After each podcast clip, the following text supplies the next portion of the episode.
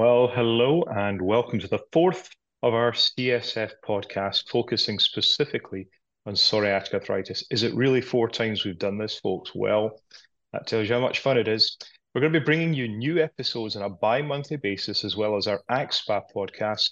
We'll also be supplying you with monthly slide decks to help keep you up to date with the latest research and publications in the field of psoriatic arthritis. Well, I'm uh, Professor Iain McInnes. I work in the University of Glasgow in Scotland, and today I'm joined by two distinguished researchers in the field of rheumatology. These are Professor Laura Coates, an NIHR clinician scientist and senior clinical research fellow at the Oxford Psoriatic Arthritis Centre, as well as Professor Peter Nash, professor at the School of Medicine, Griffith University, and director of the Rheumatology Research Unit on the Sunshine Coast in Australia. So there's no accident in the background he's chosen today. Thanks for that, Peter, bringing a little brightness into our lives. well, it's my pleasure to hand over to Laura, who's going to lead the way to talk to you about our, our papers today. Laura, over to you. Thank you, Iain. So the papers we're covering in today's discussion highlight the frontiers of our understanding in psoriatic arthritis, but also in associated conditions. The first paper that we'll discuss aimed to systemically review the instance of herpes zoster across patients who had PSA, but also rheumatoid, AS, and UC patients who'd been treated either with tofacitinib, baricitinib, or upadacitinib. The second paper then goes on to describe the methodology being undertaken in the groundbreaking phase 3b APEX study, which seeks to further assess the effects of guselkumab given four weekly or eight weekly on PSA outcomes. So I'll hand over to Peter for the first paper. So thanks, Laura, and thanks, Ian, for the opportunity to say a few words. Zoster is one of those issues that are front of mind, particularly when JAK inhibitors have been used now in psoriatic arthritis. And if we think we've got a zoster problem with JAKs, you wait till anifrolumab and the other interferon inhibitors start getting used in lupus. So this is a very topical paper. It's entitled Herpes zoster in patients with inflammatory arthritis or ulcerative colitis treated with tofacitinib, baricitinib, or upadacitinib, and it was a systematic review of clinical trials and real-world studies. Now, they went to a lot of trouble. They looked at 1,710 records. They looked at 53 clinical trials. They looked at 25 real-world studies and they tried to sort out the incidence, whether there were differences between disease states. They tried to look at whether there was an issue combining with glucocorticoid, combining with methotrexate. Was there an issue of recurrence after a patient had had an episode of zoster? And they also tried to see what's the best way of managing zoster and whether zoster management has an issue um, across the disease state. So we can discuss all of those things over time. Now, um, the biggest issue that I have is they left out filgotinib, which of any of the JAKs is the one least likely to cause zoster an issue. So it would have been lovely to include that in their study. And the bottom line really was that you would expect the general population to have an incidence about one in 100 patient years. The TNFs might increase that a little, but not much and the JAKs increase it to about three per 100 patient years as a take home message. Now, if there are ethnicity differences, so if you come from Taiwan, if you come from Korea and Japan, that rate goes up to somewhere between seven and eight per 100 patient years. And there seemed to be a higher risk in the rheumatoid population, as you would expect, because these patients are much more likely to be on corticosteroids much more likely to have combination methotrexate than some of our patients with psoriatic arthritis, and in particular, ankylosing spondylitis, where you have a much younger patient population who aren't on these co-therapies. So they, they went through very careful detail. You can find the full paper on the CSF Forum website. You can download the slide presentation for use and, and look at subsequently. They looked at why zoster should be an issue when you uh, and how um, varicella virus blocks interferon-induced JAK-STAT signaling or why the JAKs are an issue. And they went through in quite some detail in a systematic literature review different doses of baricitinib, two and four milligrams, and they and they did show there's a dose effect with that and with 15 and 30 upadacitinib.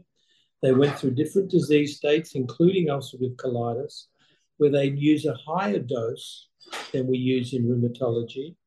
And they went through the three different JAKs and they talked about some of the nice papers that Jeffrey Curtis, in particular, has done looking at this particular issue. There was some limited data to answer questions like steroid use, methotrexate combination use in the papers that, that we have available to us in this review. But their take home message was that Zoster risk is a class effect for JAK inhibitors. Their risk is higher when compared to non biologic and biologic drugs.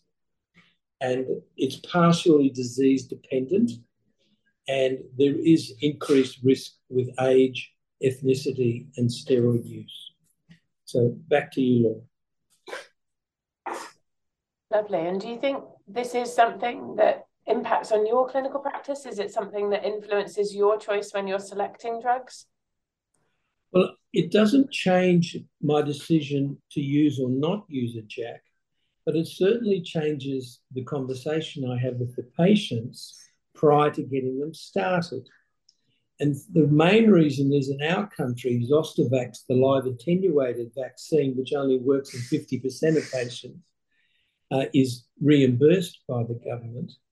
But the killed vaccine, which is 99% effective, the recombinant vaccine, is not reimbursed at the moment.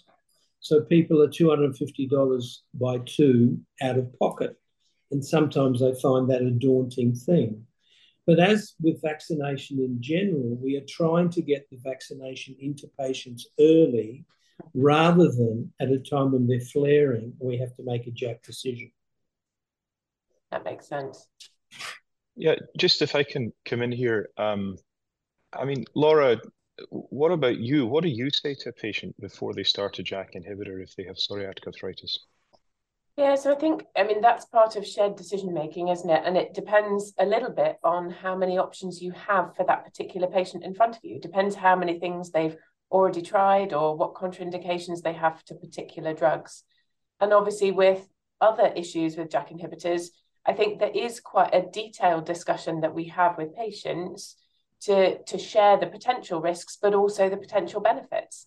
You know often we we need JAK inhibitors to try and control disease. If we've got somebody with uh, PSA axial disease and IBD you know there, there are key patients for whom these are really potentially the best option um, to be able to treat these patients. So I think it's important to have that open conversation with the patient.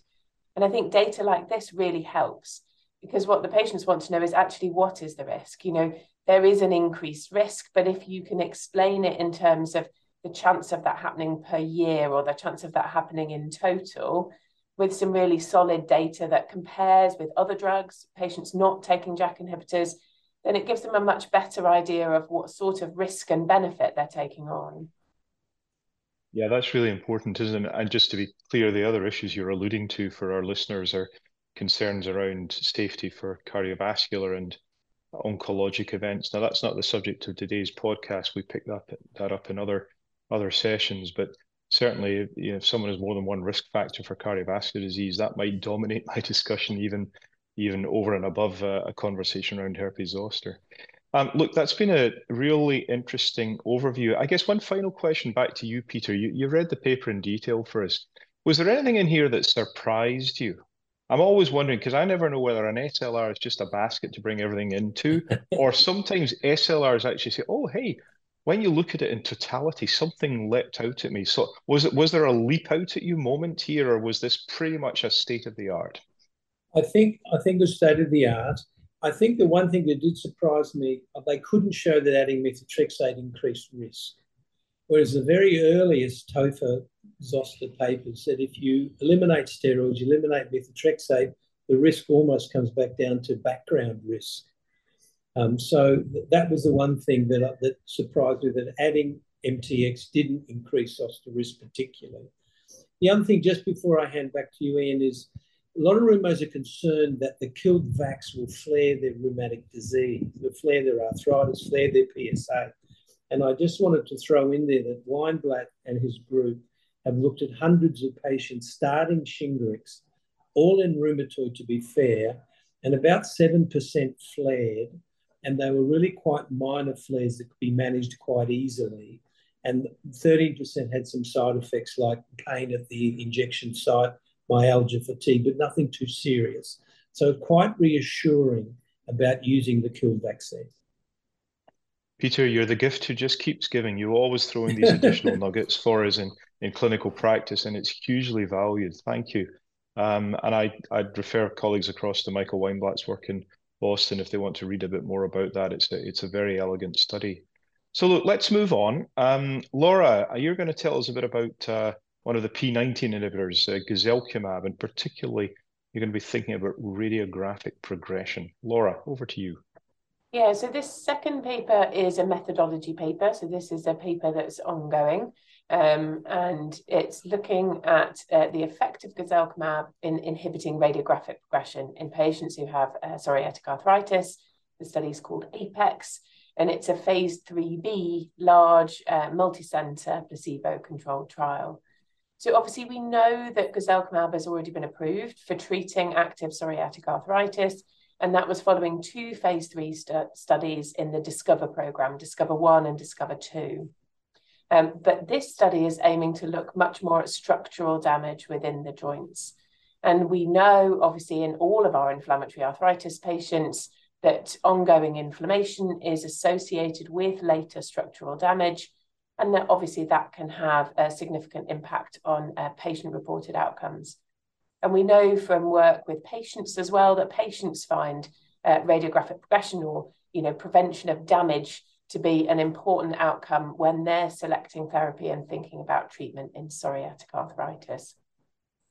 So this study is aimed to really build on what was found in Discover 2, um, which did look at radiographs but didn't find uh, a significant change uh, in both doses, and further assess the impact of guselkumab either at the four weekly dose or the eight weekly dose uh, in psoriatic arthritis. Uh, and it's been enriched, as a lot of these studies are, to identify patients who are at a higher risk of radiographic progression. So we don't see huge rates of radiographic progression across PSA as a whole. Um, obviously, these studies need to be relatively short when they're placebo controlled. So, so to be able to see a difference with a drug, you need to have patients who are slightly higher risk. So the patients that they're recruiting into the APEX study have active psoriatic arthritis, at least three tender and three swollen joints uh, as the normal approach, uh, but also have to have a high CRP.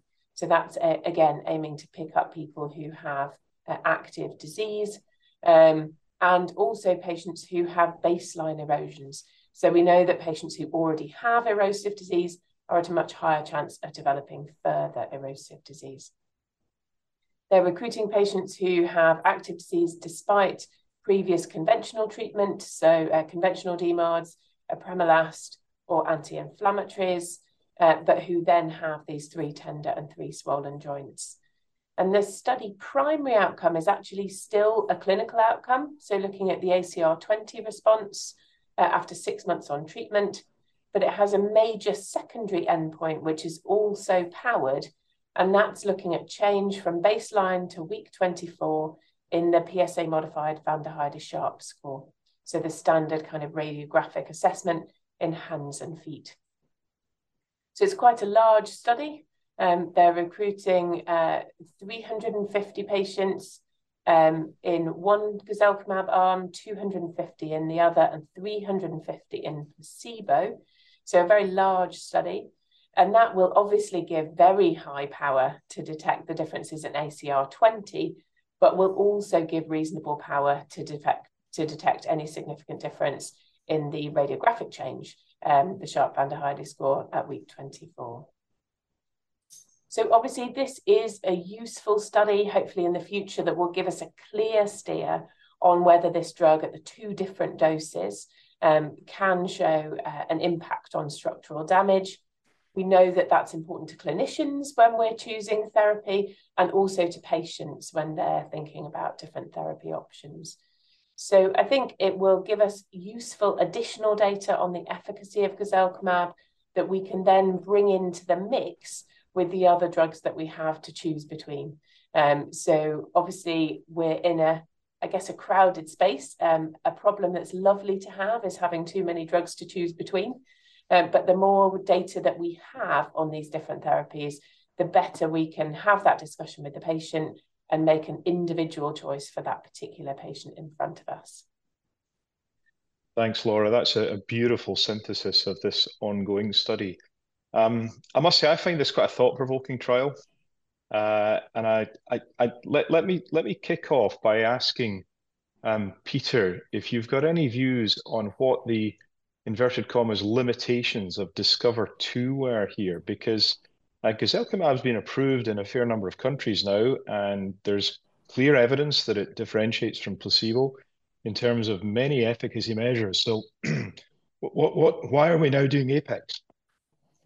Well, I, I think they need it for their label is probably the major reason. And, and to be honest, we don't do a lot of x-rays anymore.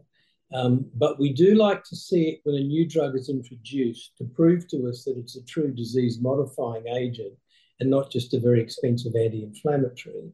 So that gives us a nice warm feeling that this truly does prevent progression. But as Laura was the first to say, that you know the placebo arm erodes at such a slow rate, you know, one unit over six or twelve months out of a scale of 440 or something. So X-rays are important, but not so much relevant at the, at the clinic level but very important to confirm disease modification because it's tied in with all the bad outcomes. And do we do we really think that P19 inhibition is not going to be inhibitory of radiographic? I mean, we saw a dose effect in Discover 2. I think the most interesting thing is whether there's a, a group of patients who need four weekly and not eight weekly, because every now and then we get patients who we uh, compassionately get a few extra doses to settle them down. So I'd, I'd like to see confirmed that there, if there is a difference between four and eight weekly with a monoclonal with a very long half life. Yeah, that's fair. Um, and I, I, think therefore we're we're fairly content that the study does have its in place informing practice. Um, Laura, eh, eh, what um, what are you doing with guselkumab and, for that matter, other P19 inhibitors? What are you doing with that at the moment? Where does that sit in the therapeutic armamentarium for you? Yeah, so I think uh, it's obviously been good to have another option. They've come through dermatology before, so we've had some patients already on them who've you know been prescribed within the dermatology sphere and then come over to us with arthritis. So it's certainly something um, that we uh, are using and have been using for a little while. Um, I think, again, it comes down to that choice between drugs, doesn't it? So at the moment, we've still got a question around axial efficacy for P19 inhibitors. So we're not using them in patients who have axial disease. Um, but we obviously have very good data on skin efficacy, which is very useful for some of our shared combined patients uh, and I think reasonable data here on efficacy in joint disease as well. I don't think that kind of lack of radiographic data so far has particularly influenced whether I would or wouldn't use it. But as Peter says, it's, it's nice to have and reassuring to know from the trials. I think the big question yeah. with P19 inhibitors clinically is the time to response. So a lot of the studies are looking at week 24 outcomes, this one included, and it does seem to be a little bit slower to get that maximal response. And for some patients, that's fine. For some patients, six months can be a long time to wait for a reasonable outcome. Yeah, that's a great could, point, isn't it? Carry on, Peter, add, please. Yeah. We're, we've been very impressed with the safety of both the 17 inhibitors and the 23s.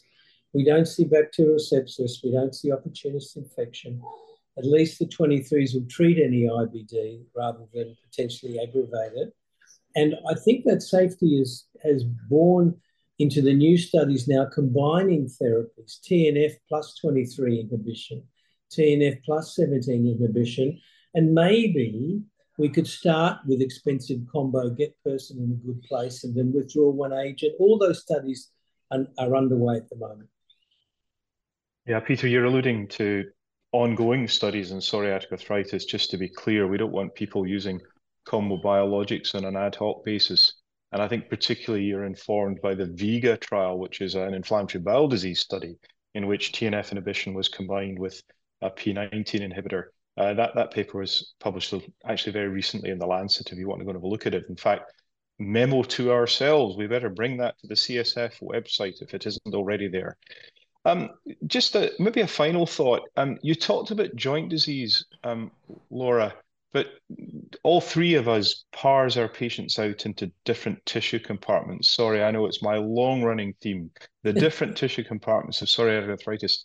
And you know what, what we see with guselkumab and the other P19 inhibitors for that matter, and I think we also see it with the, the 17A and now the 17AF dual inhibitors, is we see very, very robust responses in the skin and decent responses in the enthesis and it's those pure synovitic patients that maybe sometimes you're thinking, hmm, how am I going to do here? Now, the, the, the trial data suggests that synovitis responses are, are very satisfactory. But just before we, we finish, can I, I'd like from each of you the kind of the thumbnail sketch of a patient for the different MOAs. So, so Laura, maybe I'm going to just have a bit of fun here. Could you start with your thumbnail sketch of a patient who might be the recipient of a P19 inhibitor. And Peter, heads up, I'm coming to you with the with the 17A inhibitors momentarily, and then you can contradict each other, which would be great fun.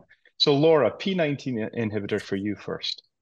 Yeah, so I think for P19, probably somebody with major psoriasis issues, either high impact or high um, volume of disease. Um, both of those can be equally important to the patient. It doesn't have to be a lot of body surface area if it's somewhere very obvious. Um, and so I think high impact is important as well.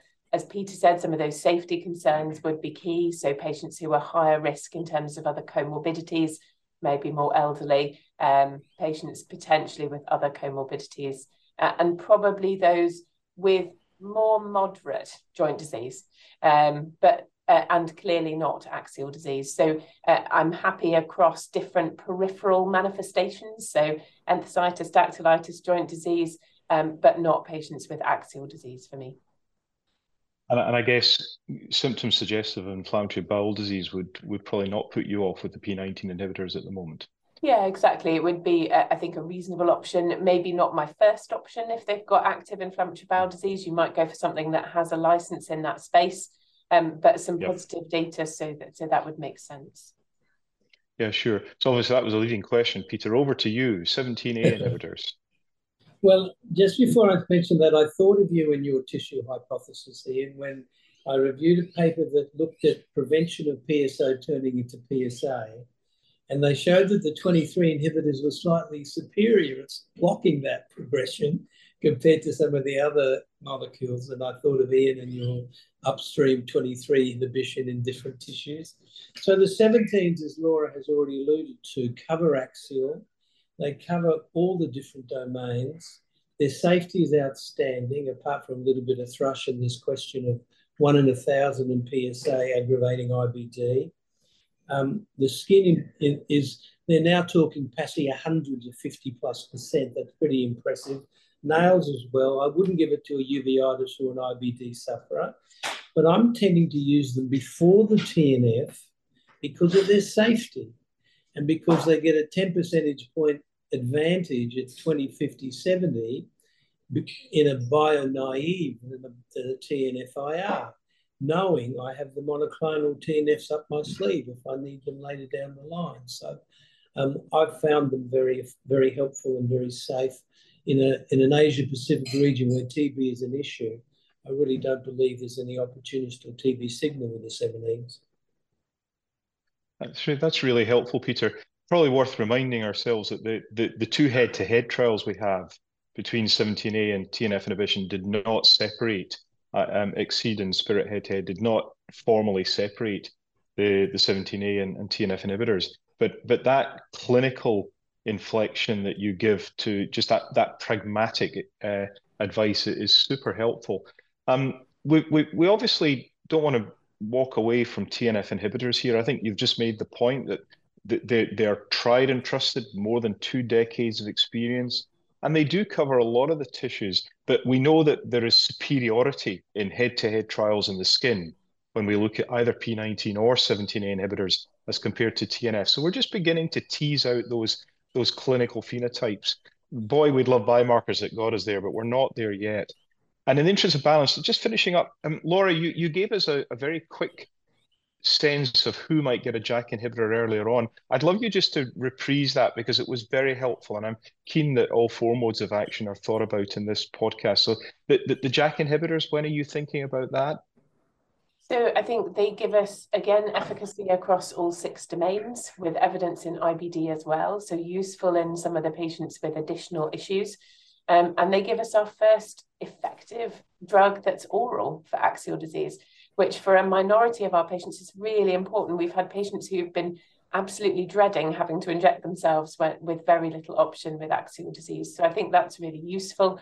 But again, it comes down to that safety discussion predominantly, I think. So generally in younger patients, in patients without uh, risk factors uh, for cardiovascular disease or malignancy, um, where you would feel a bit safer using them, Having said that, there is a case for using them even in higher risk patients if that's the only option.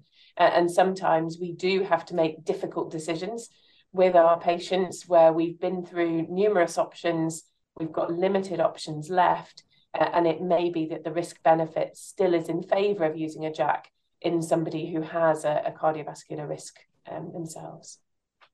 Yeah, thanks. Thanks, Laura. And again, just in the interest of of balance. We, we, we, we always have a Apremilast, but I think for most of us now, as an oral inhibitor of PD4, we, we, it for, for me is used quite uncommonly now and, and, and only in mild disease. So that, that, and I think the point you make therefore about the potency of an oral JAK inhibitor, uh, Laura, is very well taken. Well, look, folks, time precludes further discussion. Um, I, and, and not, not only that, but looking at the, the sunshine outside Peter's home.